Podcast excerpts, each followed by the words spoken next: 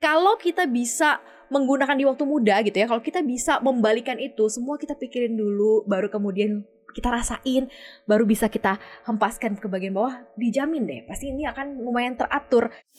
Kita harus tahu uh, berapa yang kita butuhkan nanti ya.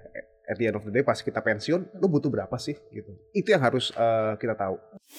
Kita belum tentu bisa nih hmm, maintain keuangan kita atau belum tentu bisa menghasilkan uang yang bisa kita pakai sampai masa pensiun nanti. Okay. Nah, inilah yang digaungkan oleh Bu Sri Mulyani untuk mm -hmm. kita-kita yuk semua lebih sadar.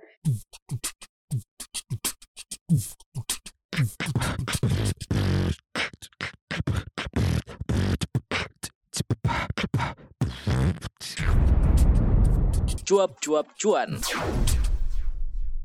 Hai Sobat Cuan apa kabar? Selamat datang di podcast Cuap Cuap Cuan. Hari ini Talk with expert, expert with expert. Banyak banget kata-kata expert gue ya hari ini ya. Spesial podcast interview untuk Sobat Cuan pastinya. Hari ini spesial karena Maria nggak sendiri. Seperti biasa ada Olivia Louis Dan nih Sobat Cuan harus kenal nih Karena nanti suaranya juga sering banget kedengeran di podcast Cuap Cuap Cuan ya. Ada Mas Aulia Akbar di sini both of them financial experts yang di Indonesia. Hai hai guys. Halo halo halo. Akhirnya sekarang ada temennya nih financial mm expert. Ada lelaki kan? Iya. Soalnya kita dibilang mendominasi perempuan-perempuan ini ya dalam bergosip dan memilih topik ya. Tapi hari ini topiknya agak serius dan gue berharap Sobat Cuan mendengarkan dengan baik-baik dan apa yang harus dilakukan oleh Sobat Cuan kalau memang nanti akan terjadi gitu ya. Pasti akan terjadi sih. Ini ada riset yang berkembang ya, mungkin di beberapa media online juga ada terkait mengenai 2045 itu akan banyak uh, orang tua yang nantinya hidup dalam kemiskinan gitu ya. Sobat cuan kalau lo baca artikel ini responnya seperti apa? Apakah responnya kemudian ah udahlah gitu. Atau kemudian ada respon wah berarti gue juga termasuk dong di dalamnya which is we are ya kita hmm. juga ya, ya sih? bisa jadi salah satunya. Ya kita jadi bagian orang-orang tua itu nggak sih? Dengan umur yang mungkin kisaran 40 sampai 50, 50 tahun ya. Berarti ya cukup cukup harus mulai ada level of awareness yang tinggi. Apakah kita sudah cukup baik nih penataan keuangannya? Dan ini juga yang jadi concern cuap-cuap cuan kenapa kok kita selalu ngomongin masalah ayo uh, maintain keuangan ayo rencanakan keuangan gitu ya. Karena ini nggak mau terjadi jangan sampai terjadilah ada taraf kemiskinan yang cukup tinggi nantinya di 2045. Kalau gue, gue nggak tahu nih kalau lo berdua gue melihat karena memang bonus demografinya kan sudah semakin menipis. Yeah. Kita lahir di generasi 90 uh, eh 80 90 yang waktu itu memang bonus demografinya tinggi dan kita udah tertiap gitu ya di atas 30 dan lama-lama kita akan menua dan ternyata pergeseran budaya dan tradisi, apalagi sekarang sudah banyak anggapan child free dan lain-lain, membuat akhirnya bonus demografi kita makin mengecil. Banyak pilihan-pilihan hidup yang lumayan nggak seperti dulu yang ketika udah habis kuliah kerja kerja punya anak punya anak satu dua kapan tiga kapan ya? Sih lo nggak yeah, ya sih kayak gitu. Nah, anak lo satu? Satu anak tanyain nggak kapan yang kedua? Oh oh gue gue udah ada udah ada answernya lah udah ada jawabannya lah yang oh, ya. lo dijawabnya apa kalau ditanyain kalau gue pasti emang ya gue satu anak cukup lah Oh gitu. Yes. Jadi emang dan emang gue planningnya hanya satu sih di situ. Seriously. Hmm. Kalau ini banyak loh. Banyak ya yang emang udah fokus A satu aja ya. Aku sih dua aja cukup. Gak mau kak tiga yeah. satu lagi. Kayaknya makin ini ya. Kita tuh makin melek finansial hmm. biasanya makin punya hitung-hitungan ya walaupun banyak yang bilang kok nikah transaksional sih ya ah, gitu juga kita kan sebenarnya kalau punya anak bukan hanya siap mental tapi hmm. juga harus hitung-hitungan juga kan hmm. kalau gue ya mending satu berkualitas Kualitas. Yes. ya nggak sih yes. bener nggak apalagi kita kan juga sebagai orang tuanya punya tanggung jawab juga untuk melakukan berbagai macam lompatan finansial yeah. ya hmm. nah terkait 2045 nih yang katanya akan uh, banyak sekali orang tua orang tua yang miskin. Secara keseluruhan sih gue baca risetnya lo pada baca kan ya? Baca baca. Itu sih nggak dijelasin apakah mereka itu sebelumnya employee atau ya. apa gitu ya, nggak secara detail. Tapi karena memang dibilang aja bonus demografi yang menipis. Kalau menurut lo gimana tuh kak?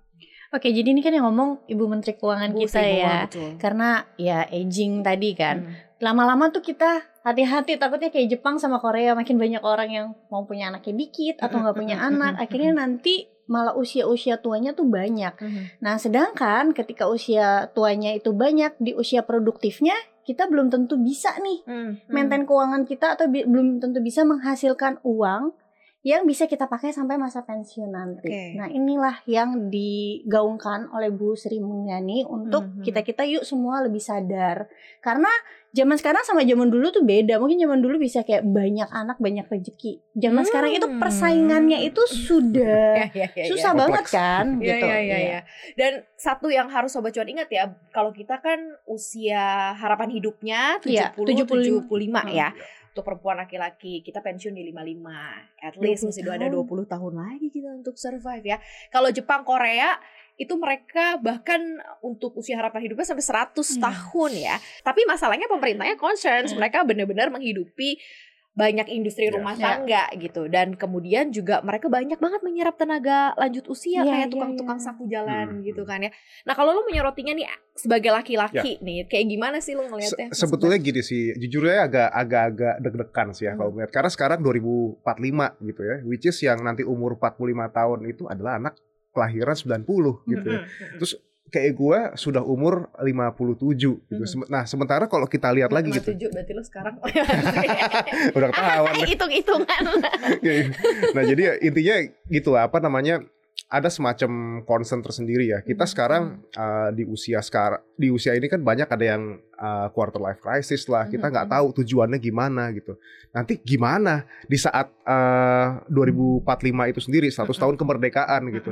Harapannya kan di usia pensiun tuh kita udah settle ya. At least sudah financial freedom gitu, sudah punya tabungan yang bisa ngasih kita cash tiap bulan bahkan uh, lebih dari uh, kebutuhan kita gitu ya. Jadi kita udah nggak usah mikir lagi di situ. Kan kalau dengan realitas sekarang gitu kadang-kadang kita masih konsep bisa nggak ya kita achieve target ke depan depan gitu ya. Hmm. Kalau dengan melihat situasi yang seperti ini, apalagi ketidakpastian ekonomi itu sendiri. Jadi itu sih sebetulnya yang gue yang selama ini gue jadi jadi kepikiran mulu gitu, jadi bahan overthinkingnya gitu.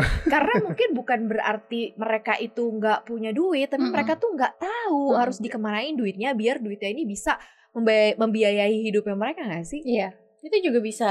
Banyak juga memang di Indonesia yang kelas punya penghasilan kelas menengah yang hmm. dulu kita pernah bahas yes, ya yes. di investment itu mereka punya uangnya tapi nggak tahu gitu ngelolanya. Dan masih merasa hidup itu cuma tentang hari ini gitu. Hmm. jadi nggak mikirin mungkin nanti ya kalau misalnya udah tua bisa gantungin hidup lah sama anak. Padahal kan kita nggak tahu ya anak kita itu kondisi ekonominya belum tentu kan sebaik kita hmm. gitu. Ya ini sih jadi PR ya. Nah sobat cuan mungkin sekarang dihitung deh lo berapa sekarang umur lo? Kalau 20 tahun ya 25 tahun which is 2045 ya lo sekitar 45 yeah. mungkin ada yang 50 asal keluar tadi 57 ya kan? Nah, aku 55 kamu 55 ya? Ya gak sih? Kita ah udah berarti kita selalu sehat dan selalu ah gitu-gitu ya amin, amin, amin. powerfulnya masih ada. So karena based on riset ini ya kan kita mah nggak usah ribet-ribet hmm. untuk kemudian pusing justru kita harus atur nih yeah. strateginya. Step up awal yang harus dilakukan nih sobat cuan ketika kemudian 2045 bakal ada orang banyak orang tua miskin yang uh, pasti akan menjadi beban negara pastinya kan karena ada banyak tanggungan yang harus yeah. dikeluarkan oleh negara. Supaya tidak menjadi beban itu nih yang harus dilakukan sobat cuan nih harus kayak gimana? Versi boys dulu oh, okay. versi boys. Kalau versi gue simple ya. Kita harus tahu uh, berapa yang kita butuhkan nanti ya at the end of the day pas kita pensiun lu butuh berapa sih gitu. Itu yang harus uh, kita tahu hmm.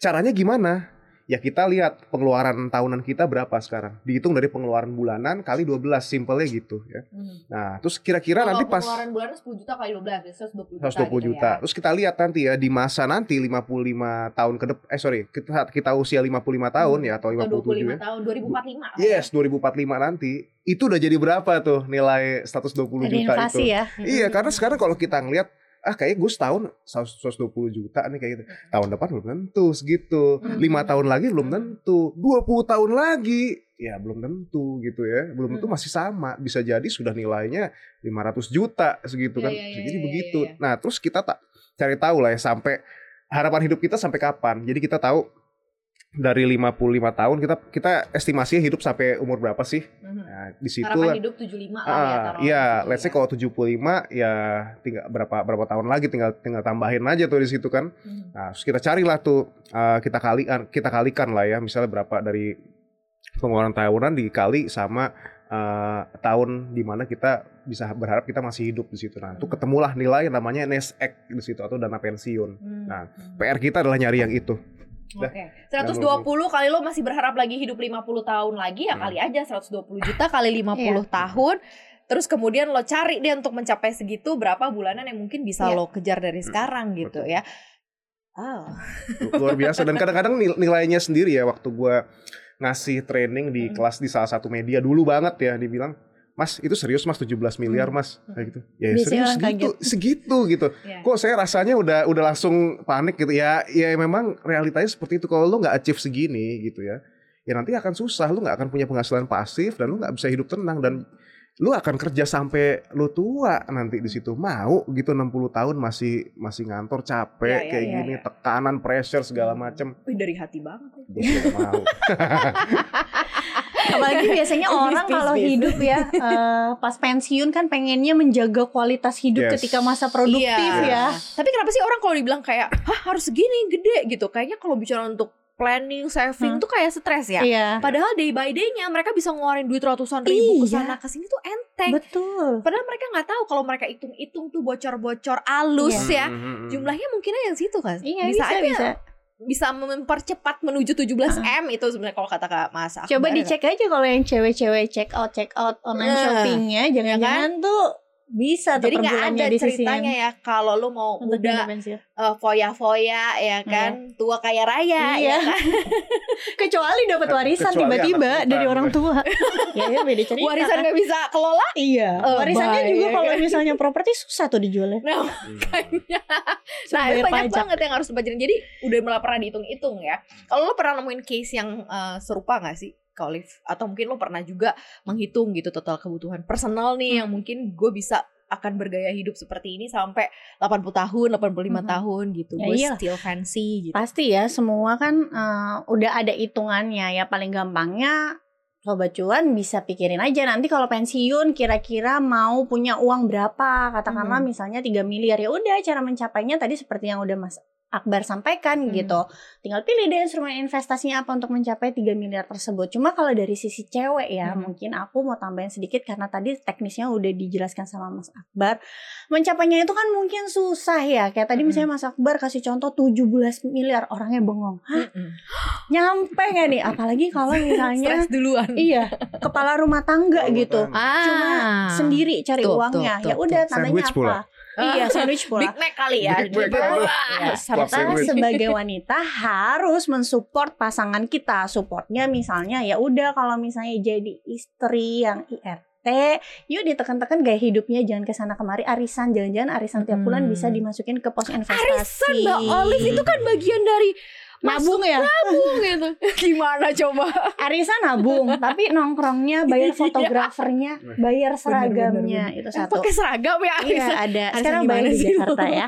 Terus udah gitu kalau misalnya punya kemampuan bisa produktif untuk bantu mencapai financial goals why not? dana pensiun hmm. why not untuk kita jadi perempuan yang berdaya berdaya hmm. itu nggak mesti harus kerja di kantoran hmm. kok hmm. uh, bunda-bunda ya kan bisa dari rumah juga iya bisa dari rumah juga sobat cuan harus bisa improve diri lah sekarang banyak improve bisa, diri lu jangan sebut jual iya nanti Ay di itu lagi hmm, padahal Ay bilang konotasinya negatif jadi bisa sekarang tuh ada dropshipper ya yang uh -uh sebenarnya sobat cuan tuh dari rumah nih nggak perlu modal kok cuma modalnya apa bikin hmm. sosmed bisa promosiin dagangannya sekarang paling penting itu kita itu harus bisa storytelling Mm -hmm. ya kan, mm -hmm. even Helmi Ayah aja pernah bilang kalau misalnya jago ngomong bisa jadi kaya loh, mm -hmm. ya kan? Iya, iya. ngemeng, ngemeng, nulis. Warren Buffett juga pernah, uh, aku semalam baca artikel ya, Warren Buffett juga nulis kita tuh bisa loh ningkatin aset kita 50% mm. kalau kita bisa dua hal, nulis sama ngomong. Ngapain ngomong. Uh, gue udah ngomong nih tiap hari. Oke, okay, sekarang kan berarti we are focus on pension fund berarti hmm, kan, yes, lebih ke pension fund. Kalau misalnya ah udah kok disiapin hmm. sama kantor, yeah. nah, terus ah udah nih udah ada aman, perasaannya aman gitu ya. Kayaknya aman. Atau ada yang shortcut kayak gini, ah gue bisnis aja kalau gitu, hmm. ya nggak sih? Hmm. Apakah benar hal-hal dan anggapan ini kemudian bisa menjadi uh, way out atau exit strategi untuk ya nanti hidup tua lo akan baik-baik saja gitu. Hmm. Sebetulnya gini ya, kita berarti kan rely on uh, side hustle ya hmm. atau extra income yes. gitu. Nah, yang harus kita pertimbangkan pertama kali untuk cari side income ya gitu. Hmm. lo mau korbanin yang mana? Kalau kita aktif uh, active income, kita means kita freelance gitu ya. Hmm. Ya kayak Olive lah ya atau kayak hmm. gue waktu kemarin ya freelance gitu. Hmm. ya otomatis kan akan ada waktu dan tenaga okay. di sini ya. Okay. Nah, once kita masuk ke ranahnya bisnis ya. Ini cash flow kuadrannya Robert Kiyosaki lah ya. yang dikorbankan apa? Ada waktu, tenaga dan uang di situ ya. Nah, ketika kita udah masuk ke kuadran yang paling tinggi ini ke I ini investor, trader segala macam, maka uang yang kita korbankan, modal yang kita korbankan, hmm. waktunya mungkin kita bisa kita bisa punya waktu banyak gitu ya, terus tenaga mungkin kita nggak bakal capek, tapi uangnya. Nah, sebetulnya cara gampangnya kita tentukan di situ dulu sih. Once kita udah tahu mana yang mau kita korbanin, hmm. kita jalanin. Jadi kebanyakan orang pada nanya gimana sih mas caranya cari penghasilan tambahan kayak gitu. Lu mau hmm. masuk kuadran yang mana? Hmm. Itu aja dulu. Hmm. Oh, saya gue mau bisnis sih kayak gitu. Oke, sekarang waktu, tenaga, dan uang. Ada nggak lo? Gitu ada nggak ya? lo kayak okay. gitu? Oh iya waktunya nggak ada ya, berarti udah skip udah di situ. Yang mm -hmm. cari cari yang mm -hmm. cari yang lain. Modalnya ada nggak? Oh ada mas kayak gitu. Oke kalau gitu investasi pendapatan tetap. Kalau nggak mm -hmm. kalau punya lo punya uang dingin gede ya lo trading swing trading segala macam itu oke okay lah nggak masalah. Harus belajar tapi harus belajar ya. tapi ya jangan mm -hmm. ikut ikutan pom pom segala macam itu malah ntar amsyong sendiri gitu uangnya uangnya habis bukannya cuman malah bocuan nanti jadinya ah. gitu Iya, tapi bisa gak sih memang kita mengharapkan satu ya mungkin hmm. dari merasa lebih tenang gitu ya karena hmm. udah udah punya pension fund dari kantor nih yang kerja ya, hmm. yang employee ya. Atau ya itu, ayo udah gue bisnis aja deh gitu kan. Padahal bisnis kalau mulainya sekarang juga belum tentu berhasil berhasil kan Betul. kan sebenarnya ya nggak sih? Iya. Aku pernah baca artikel ya. Jadi sebenarnya pensiun fund dari kantor itu itu kemungkinan hanya bisa mencakupi 30% dari dana pensiun kita, kebutuhan pensiun kita. Hmm. Jadi sisanya sebenarnya 70%-nya kita harus cari sendiri ya, gitu. Ya, Walaupun ya. kan banyak orang yang kayak Ya ampun pensiun itu kan udah dipotong loh setiap bulannya hmm, masa harus hmm. nyiapin lagi ya gimana memang butuh gitu nggak hmm. mau kan jadiin anaknya sandwich generation biar ya, ya gimana ya, kan ya, anak ya, kita ya. punya kehidupannya sendiri apalagi mungkin di zaman mereka nanti persaingannya udah lebih dari sekarang sekarang aja yang S1 aja masih banyak yang nganggur apalagi banyak, zamannya bener. mereka S1 tuh sekarang bisa dibilang ya uh, bukan mendeskripsi kan tapi udah nggak gitu spesial lagi beda ya. sama misalnya 20 betul, tahun betul, lalu betul, betul. gitu bangganya orang tua ya kalau iya. anaknya sarjana di 20 tahun lalu betul. ya mantunya sarjana kalau sekarang iya sekarang udah biasa aja sekarang kayak ya emang lo harus sekolah sampai situ ya, gitu gue biaya sampai iya. situ gitu makanya jadi kita ya harus lah siapin uh, untuk sendiri paling enggak kalau misalnya nanti nggak bisa mencapai gaya hidup kita ketika produktif ya nggak hmm. apa-apa hmm. turunin gaya hidup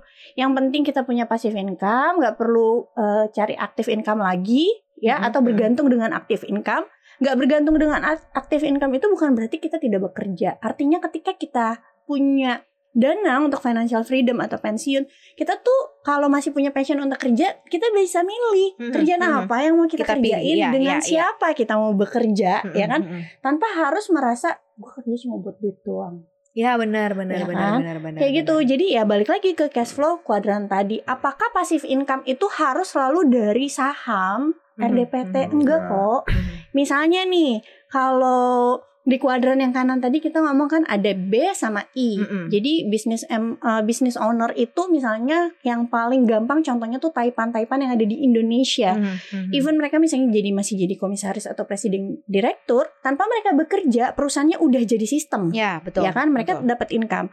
Versi yang masyarakatnya apa? Franchise. Mm -hmm ya kan? Yep. Franchise mungkin kita awalnya kuadran kiri dulu, self employee, kita bangun bisnis jualan martabak, kita jualan sendiri, dulu, bikin adonan, handle sendiri. Betul. Yes. Ketika kita udah punya cabang, kita udah nggak megang lagi kan? Ada tuh yang toko ayam juga kayak gitu kan? Mm -hmm. Yang sekarang cabangnya martabak udah di mana-mana.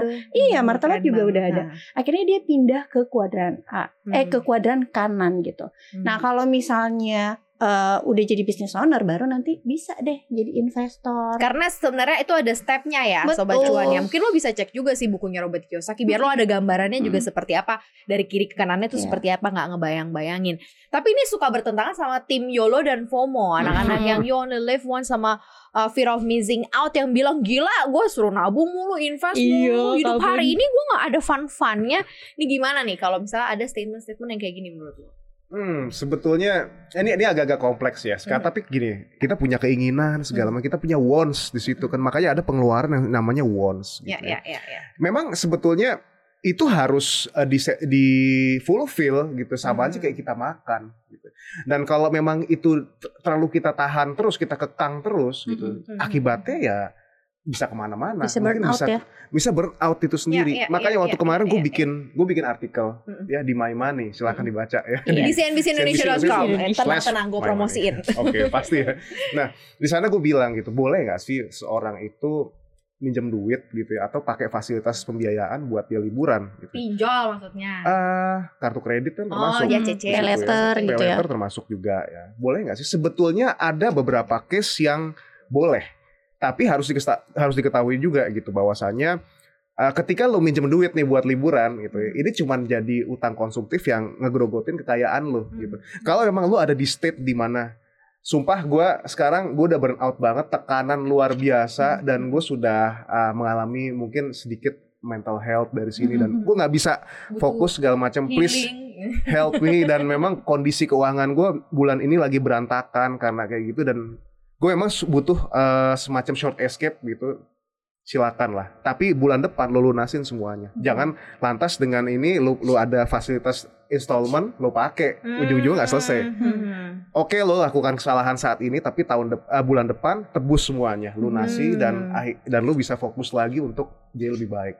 Sebenarnya lo boleh memberikan itu ke diri lo sebagai self reward asal lo punya komitmen ya. yes. ya karena finansial is a commitment yes. sih? dan dan uh, balik lagi ya financial planning financial planning is uh, is a personal ya namanya juga personal financial mm -hmm. planning mm -hmm. personal balik lagi ke orangnya seperti apa balik lagi ke behavior dia seperti apa gitu ya ke mental health dia seperti apa jadi yeah, memang yeah, tidak yeah, bisa yeah, yeah. dipatok satu ini sama seperti yang lain teorinya mungkin bisa tapi hmm. prakteknya itu susah Hmm. Harus okay. personal banget. Nah, kalau lo ada yang datang kayak gitu, ih gila Liv, gue disuruh nabung mulu, hmm. ini mulu, gue gak ada fun-fun ini hidup gue. kalau sobat cuan yang sering dengerin podcast kita, pasti hmm. jawaban aku kalau mau hidupnya levis ya, tingkatin income. hmm Jadi yang uh, gaji utamanya itu ya memang fokus ya untuk kebutuhan pokok, terus juga merancang tujuan keuangan. Nah, yang saya tasal saya tasalnya boleh lah pakai untuk self reward gitu. side hustle ya, yeah. tapi side hustle yeah. gitu ya. Mungkin pendapatan yang di luar dari uh, income bulanan hmm. kita. Kecuali gitu. kalau misalnya ada side hustle ya iya, dulu. Gaji gitu. pokok ya di uh, sisihin aja 10% untuk hmm. self reward gitu. Self reward itu kan macam-macam pergi pijet hmm, ya ke salon. Ya, ya, ya, ya, atau ya, ya. misalnya apa jalan-jalan yang emang kita butuhin ya, Betul. needs jangan dibutuh-butuhin, diingin-inginin ya. Kadang kan kita pengennya lepas penat pergi nih ke Bali tapi lepas penatnya wah kalau ke Bali itu harus banget ke beach club yang warnanya biru hmm, ah ini mau muasin gaya Anda gaya dari Bali hidup Iya. Cicilannya makin lama. Iya, mau muasin gaya hidup atau mau ngilangin penat kan sebenarnya okay. gitu. Biar tidak menjadi anggota uh, orang-orang tua yang masuk ke dalam kategori mm -hmm. miskin atau miskin di sini mungkin dia harus mendepres gaya hidupnya mm -hmm. ya yang sebelumnya mungkin dia produktif menjadi tidak produktif karena tadi depend on 30% uh, pensiun yang dari kantor mm-hmm. gitu ya. Apa yang harus mulai dilakukan now, sekarang ketika nih Sobat Cuan dengerin kita? Oke, okay, pertama amanin keuangan dulu ya. Means amankan punya dana darurat, punya asuransi ya dan instrumen proteksi lainnya. Aman dulu ya. Lalu uh, ukur pengeluarannya. Jadi jangan sampai kebablasan, jangan sampai kita punya uh, negatif cash flow setiap bulannya karena itu bahaya sekali kita negatif berarti tabungan kita berkurang di situ mm-hmm. ya. Mm-hmm. Dan yang terakhir konsisten investasi ya. Mm-hmm. Sedikit demi sedikit, sedikit demi sedikit kalau income-nya nambah ditambah investasinya lama, lambat laun juga akan kecapai target dana pensiun yang kita inginkan. Nah, mm-hmm. itu aja yang penting konsisten. Konsisten komitmen ya.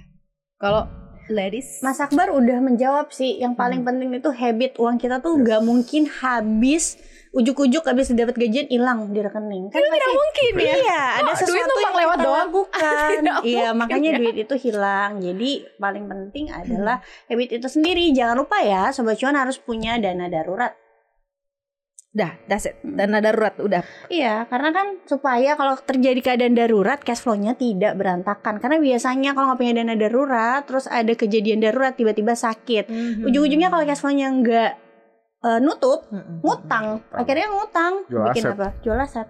Iya kalau punya aset. Iya, iya, iya. Kalau ada, iya, iya benar. eh, jangan jual, yang penting jangan jual isi sendiri ya. Berbahaya ya. Ketawa.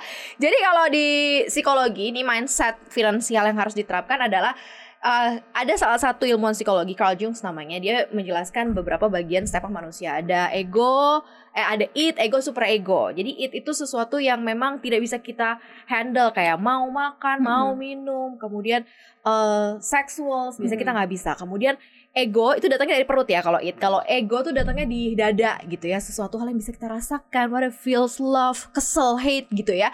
Tapi masih bisa kita kontrol dengan adanya super ego. Semua yang ada di dalam pikiran kita kalau kita bisa menggunakan di waktu muda gitu ya, kalau kita bisa membalikan itu, semua kita pikirin dulu, baru kemudian kita rasain, baru bisa kita hempaskan ke bagian bawah, dijamin deh, pasti ini akan lumayan teratur ketimbang kamu gunain semua it kamu, semua yang tidak kamu bisa kontrol, baru kamu pikirin, baru yang, hah, gue udah impulsif buying segala macam hmm. nggak bisa dikontrol tuh, baru dipikirin, itu yang kemudian bikin berantakan yeah. semuanya ya.